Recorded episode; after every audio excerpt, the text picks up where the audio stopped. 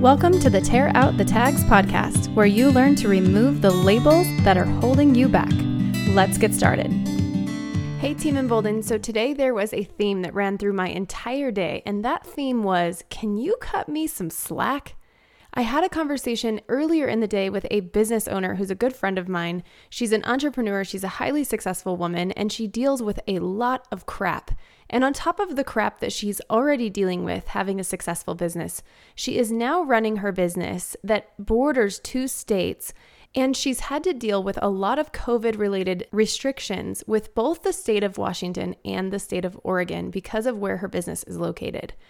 Now, she had a client reach out to her three weeks after an interaction with a salesperson saying very upsetly that somebody came in her house without a mask on. So many of us in our businesses, in our lives, and in our relationships are feeling this overwhelm of all of these things, all of the things that are stacking up higher and higher and higher that we have to deal with that's additional to what we may have dealt with pre pandemic. So here she is. She's received this message. The person is clearly upset, but the interaction happened three weeks ago. And she's wondering, what am I supposed to do with this? How do I address something that happened three weeks ago and make this right for the customer? And in the conversation, the thought occurred to me can you just cut me some slack? So, a few hours after our phone call, I had the opportunity to speak to a group of nurses and nurses assistants at Peoria Unified School District in Peoria, Arizona. This group of women has navigated through an immense amount of change and pressure in their jobs and daily interactions with students, parents, faculty, and administrators. Imagine if you're a parent and you're listening to this episode right now. Channel the frustration that you have felt with all of the changes that have happened in our school systems.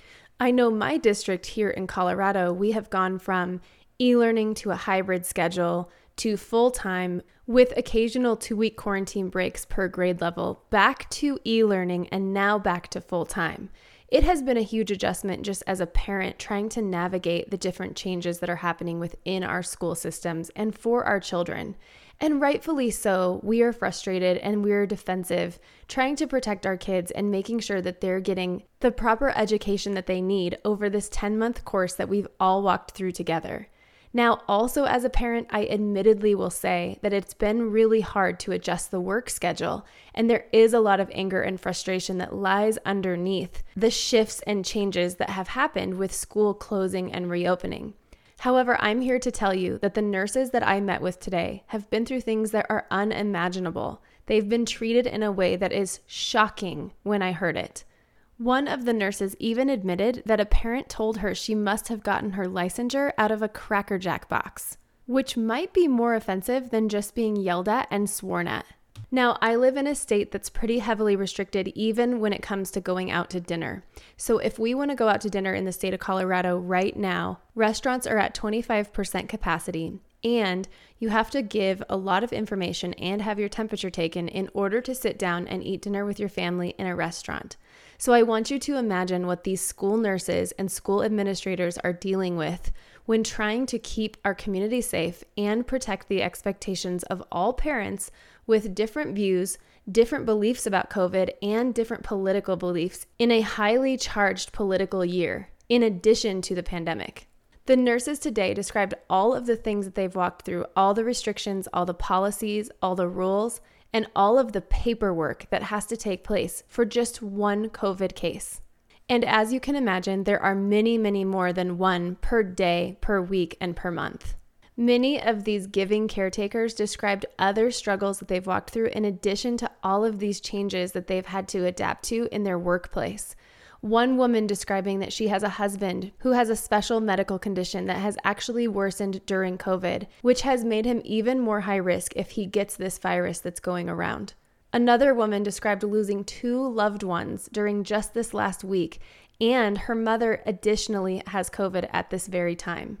Another woman described her daughter, who is also high risk, not being able to go to school with her friends and missing them so much and begging if she could go to school having her own issues being a parent wanting to protect her child and having to go to work and deal with very frustrated parents shooting arrows at them and calling them names and harassing them in a way that isn't constructive and isn't kind. I think it's fair to say, if you are listening to this episode, that you have had both times where you want to lash out and yell at someone and express your frustration for what we're all going through, especially when it comes to protecting our children or protecting our loved ones. But I think that most of us have also been on the other side of this coin, where someone is expressing their frustration about the pandemic to us, where we are the target to all of their crap, and we're the ones who have to de escalate the situation.